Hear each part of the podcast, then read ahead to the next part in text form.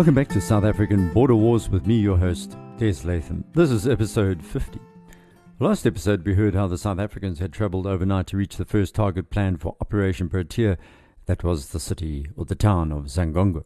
So we'll return to the next moves a little later in this podcast, but first we need to delve into what happened in the air war. There was an interesting development and a first for the Air Force on the 20th of August 1981. That was four days before the attack proper. Pilot Rainier Keat was strapped into the cockpit of a Mirage 3 at Ondangwa runway, the wingman of a section led by Commandant Mac van der Merwe. They were on standby for ground attack and had their underwing rocket pods attached, which meant the Mirages were totally unsuitable for any kind of air defense activity. At about 0945, South African radar picked up fast jet traffic on the Angolan side of the border heading straight for Ondangwa. It looked like an Angolan Air Force attack of some sort. The Mirage pair scrambled and were given an interception vector. The high speed Mirages closed in on the Angolans head to head. As they approached 14 nautical miles to impact, the South Africans were about to jettison their rocket pods to reduce the drag and improve their chances against the incoming MiGs when suddenly the Angolans turned 180 degrees. Radar indicated they were heading back to Lubango. The Mirages returned to Ondangwa. But this was an unusual action by the Angolans. They were clearly prepared and ready for the coming invasion, which they knew was imminent, and were testing the South Africans' preparedness. On D Day minus one, on the 23rd of August 1981, the Air Force participation in Operation Protea began in earnest. There were sustained attacks on radar installations at Chibemba and Cahama, initiated with a four ship Buccaneer strike on the Barlock and SideNet radars at Cahama. The formation attacked from the northeast with the lead aircraft firing AS 30 guided missiles. Both installations were damaged but not destroyed. The Buccaneers carried one AS 30 under each wing, which weighed 520 kilograms. The warhead alone was 50 kgs. It had a boosted burn time of 20 seconds and was manually controlled by the pilot with a joystick on the left side of the cockpit. There was a UHF radio link with a missile that the pilot used to steer the weapon into the target. As soon as it cleared the wing, a red flare ignited at the back, which improved the pilot's view. That helped their aim. The Buccaneers came in low, then at 20 nautical miles from the target, they would pitch up and climb rapidly to 15,000 feet, then dive at around 20 degrees onto the target, launching the missile from 13 nautical miles away. That gave the pilot time to make any changes to the trajectory. At 1100 hours 02 and then at 03, Two waves comprised of a single Canberra leading four Mirage F-1CZs attacked Cahama flying from east to west. These 10 aircraft were armed with long delay fused 250 and 450 kilogram bombs. At 1100 hours 07, the Buccaneers attacked the Flatface and Spoon Rest radar sites at Chibemba from the southwest, firing their second AS-30 missiles. A SA-7 missile was fired back at them, but it missed and detonated at over 18,000 feet. Things were literally hit and miss, though, for the South Africans. At 1108, three waves of Canberra and Mirage aircraft hit Chibemba from the west, dropping 12 450 kilogram and 72 250 kilogram bombs. But all of these missed their targets by a whopping two kilometers, causing clouds of dust and sand to blow up in virgin bush. This was a complete failure, not to mention a very expensive failure. This would not do. So the Air Force returned at 1600 hours 45 for a re strike.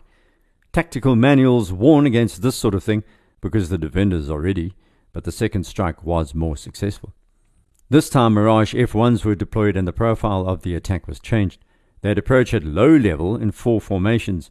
Just before the target, they'll pull up into your right hand high dive, dropping into the visible radar sights. Another SA 7 was launched by the Angolans but missed again this one self destructed at 20,000 feet. Reconnaissance units on the ground reported that 70% of the bombs hit the target and the radar signals went off air. It took more than eight days for the flat face radar to become operational once more, but the Air Force hit it again, this time completely destroying the facility. There was quite a bit going on at D 1. Just before sundown, a formation of five Canberras carried out a medium level attack on the Cahama installations again, dropping 10 450 kilogram and 45 250 kg bombs, but most missed the target once more. Pilots were hampered by cloud cover over the target, they said later. Meanwhile, there was a whole lot of ground fighting going on. Later on the night of the 23rd, 31 Battalion, of what was called the Bushman Battalion, had been ambushed by a large force of SWAPO and FAPLA inside Angola. Two Impalas flown by Major Dick Lever and Captain Kali were diverted from an Outs reconnaissance mission to lend assistance. 3 1 Battalion had taken casualties, three were seriously wounded, and they were pinned down in the bush at grid reference Victor Mike 950320. The aircraft launched two successful rocket attacks on the enemy position flying from north to south, which caused SWAPO to break off from the contact and thus allowed 3 1's men to withdraw. This incident was the first time in the history of the border war that Impala jets had successfully delivered a combat airstrike supporting ground troops at night. There was also a bit more history here. Major Lieva was a citizen force pilot attached to 8 Squadron and had flown Mustangs in the Korean War where he had been awarded the American Distinguished Flying Cross. For his night assault in an Impala, he was to be awarded the honoris Crux Silver. While this was going on, the ground assault was in its final prep phase. In a few hours, they'd begin moving through the bush. As you heard last podcast, there were four battle groups as well as a Pathfinder company. Waiting for the SADF and deployed around Zangongo was FAPLA's 19th Brigade. The brigade headquarters and two infantry companies were actually along with an anti-aircraft battalion at Peu Peu, with the infantry basically protection companies, as well as a mobile reserve for the brigade. The major strategic objective was the bridge over the Kunene River, the Zangongo Bridge, and there were two infantry battalions and a company of military police guarding that structure. Close by was a company of militia, or ODP as they were called, who lived inside the local population. This was going to cause some challenges as the SADF sought to sweep Zangongo during the upcoming street battles. A tank company of 10 T 34 and 85 tanks were also available to serve as a mobile reserve, along with an armoured car company of 10 more BTR troop carriers. There were two anti tank battalions and an artillery company waiting for the SADF. About six kilometers south of the town, between the Kunene River and the road to Cuamato, was a strong force of FAPLA units. An infantry battalion of three companies were supported by a medium artillery battery, as well as a battery of anti aircraft guns and anti tank elements, and these stretched for more than 15 kilometers southwest of Zangongo.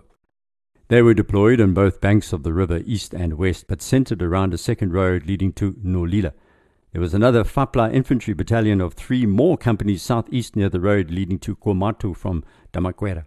Fapla's 2-1 Brigade was based at Cahama north of Zangongo, while 11 Brigade was further south at Ondjiva. This was going to be a rather tricky operation, to say the least.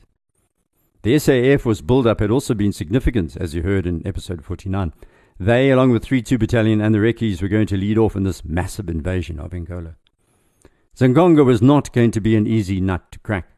Military intelligence had identified eight complex targets each defended by between 50 and 150 soldiers.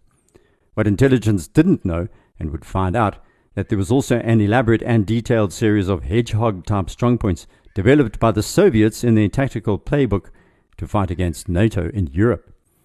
In fact, the Russians are using the same tactic now in their invasion of the Ukraine, particularly around Kiev, from all accounts.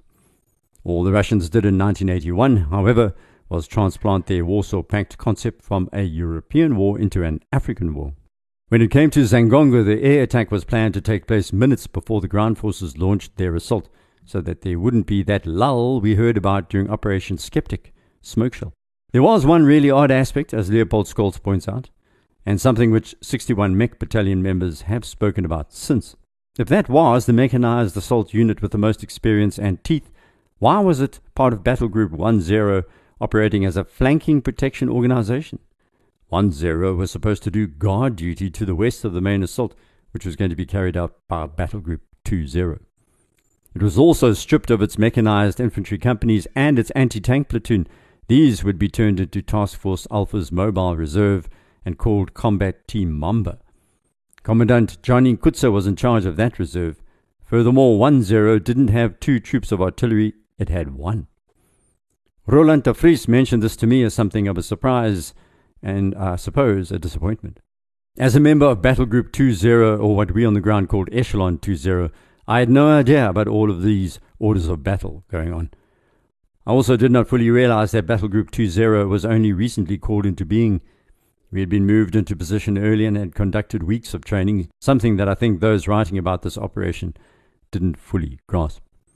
De Vries is right to ask why 61 Mech was not the main assault force to hammer into Fapla. They had had the longest experience in mechanized warfare. Looking at this plan now, I realize that the SADF were actually hedging their bets quite a bit.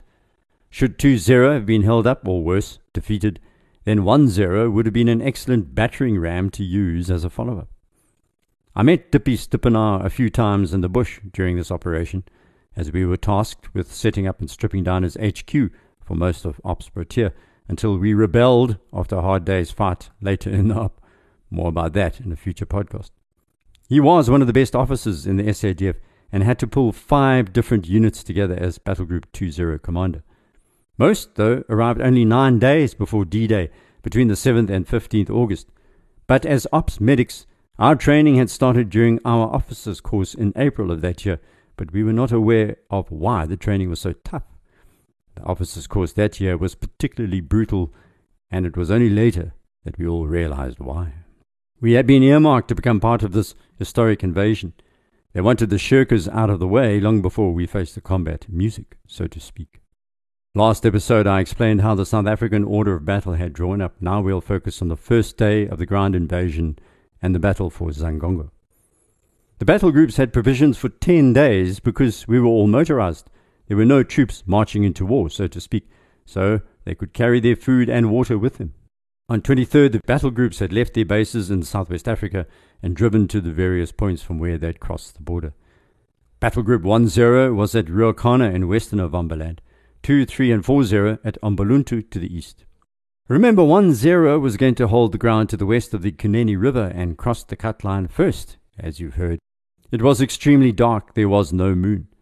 Virtually at the same time, Plan's propaganda arm began to broadcast the invasion had begun to the world. Their intelligence was excellent, but the SADF planners had believed the surprise would come in the direction of attack, along with other tactical maneuvers over the next few days that would catch the Angolans flat footed. 1 0 crossed the Kunene River at Ruacana and drove rapidly towards the town of Humbe, which was on the main road between Zangongo and Cahama to the northwest. The columns stormed the town from the northwest. Of course, the defenders had arranged themselves facing south, so this was one of the tactical surprises that would be repeated in the next few days. They'd softened up the target using artillery, and Fapla began to flee the town almost immediately. De Vries was radioed and told about the groups of retreating soldiers. Should they be killed? asked his men.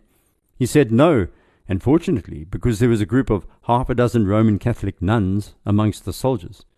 They were looking after six civilians and troops, and De Vries would have faced significant criticism had he bombed these people. Humbe was deserted when the South Africans entered the town. SWAPO was also based there, and they had left in such a hurry that their laundry was still flapping on washing lines. De Vries's orders then were to deploy further west up Route 10 to stop other Fapla forces which may try to attack from Cahama. Meanwhile, Battle Group 20 was tracking behind 40, and in turn they were followed by 30. Everyone was in radio silence, but during the points we halted, it was clear that the officers were growing more impatient as the convoy of 40 kilometers long was being held up. 40 was moving more slowly than the other two owing to its composition, the Buffels, in particular, found the going rough.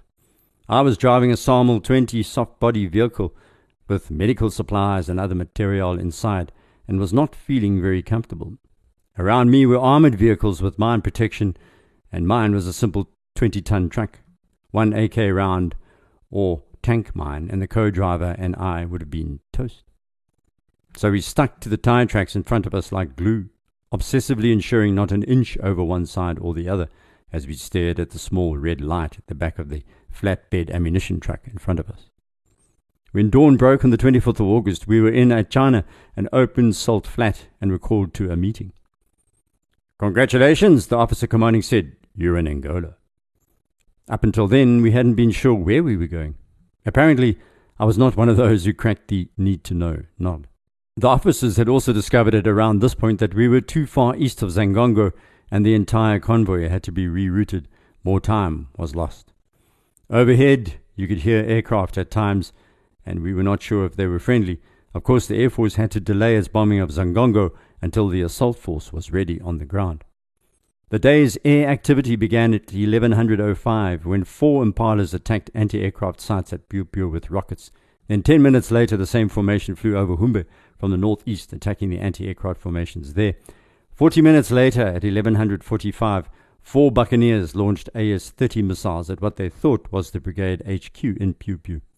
The building was destroyed, but it was later found to be a barracks and not the HQ itself. Five minutes later, the same Buccaneers struck military and AAA sites around Zangongo itself. As I said, these air attacks were hit and miss, and this time it was mostly miss, with only the leading Buccaneer scoring a direct hit on the main barracks building with an AS 30. The other three missiles all missed their targets. Watching all of this were the SADF ground forces waiting at the jump off points just east of Zangongo. A few minutes later, five Canberras dropped bombs from medium level, followed by eight Mirage F 1AZs, then six F 1CZs, and a formation of four Mirage 2s, all dive bombed various targets in and around town. In a final flourish, eight Impalas fired their rockets into Zangongo at 10 minutes past midday. We could see this assault and the defenders firing a huge amount of anti aircraft tracer rounds back at the dive bombing jets. These guns would turn to face our vehicles soon enough unless the Air Force would finish them off. The Impalas had barely fired their last rocket when the ground assault began, and the anti aircraft guns had not all been destroyed. This was going to have an implication for the SADF forces shortly. Fapla and Swapo troops were still shell shocked by the airstrike when in the north Deon Ferreira's 3 2 battalion soldiers stormed the bunkers and trench defensive positions on foot. This was a dangerous mission it's fire and movement based, but the defenders have the advantage. There was also close shelling by 120mm mortars, which supported the South African attack. One infantry group provided covering fire, while the second jumped into the trenches throwing grenades as they approached. The fighting was hand to hand, sometimes clubbing was used. After a few minutes, the defenders broke, and Fapla and Plan soldiers withdrew. Battle Group 40 was now in possession of all northern positions. In the south, things were going to be held up somewhat by one of those high powered and extremely effective Russian 23mm anti aircraft guns, which was going to stop the assault in its tracks for more than 40 minutes. But that's for next episode. It's time now to halt and secure the perimeter. Please head over to my website, abwarpodcast.com. There's a link to send emails if you want to chat, or you can direct message me on Twitter. My handle is at Des Latham. Until next, and for my Ukrainian friends defending themselves against the Russian attackers, forgive my pronunciation, but Rosyjski zabarnik буде страждати багато років і Путін зробив велику помилку. And was